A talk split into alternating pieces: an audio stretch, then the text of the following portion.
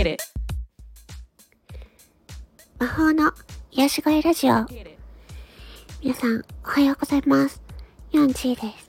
今回は、どうしても受けられ、受け入れられない声についてお話しします。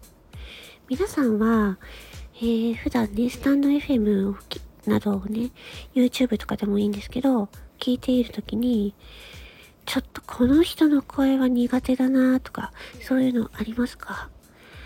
うん。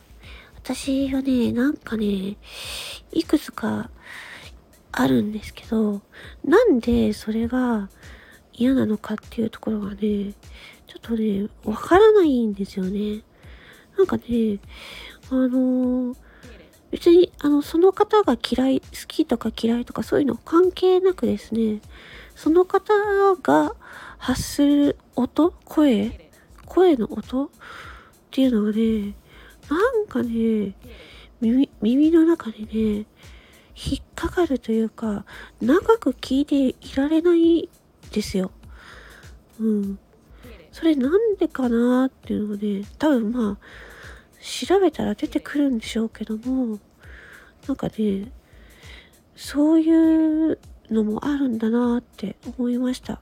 スタンド FM でいろんな人の声を聞いているんですけど、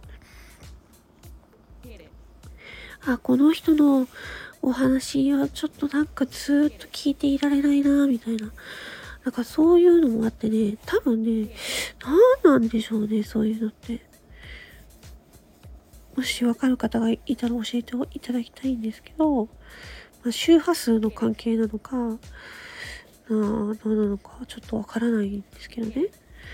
うん。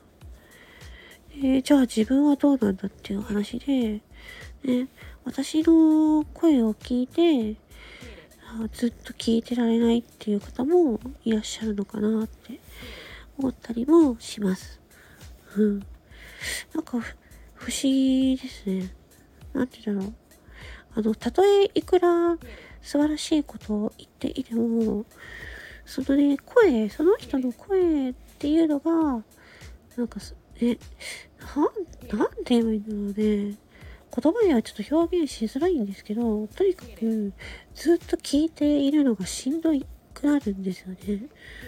うん、もうこれなんか、あの人の好みの問題というか、いうよりも、体のなんか、げ現象っていうかね、多分そういうところなんじゃないかなって思いました。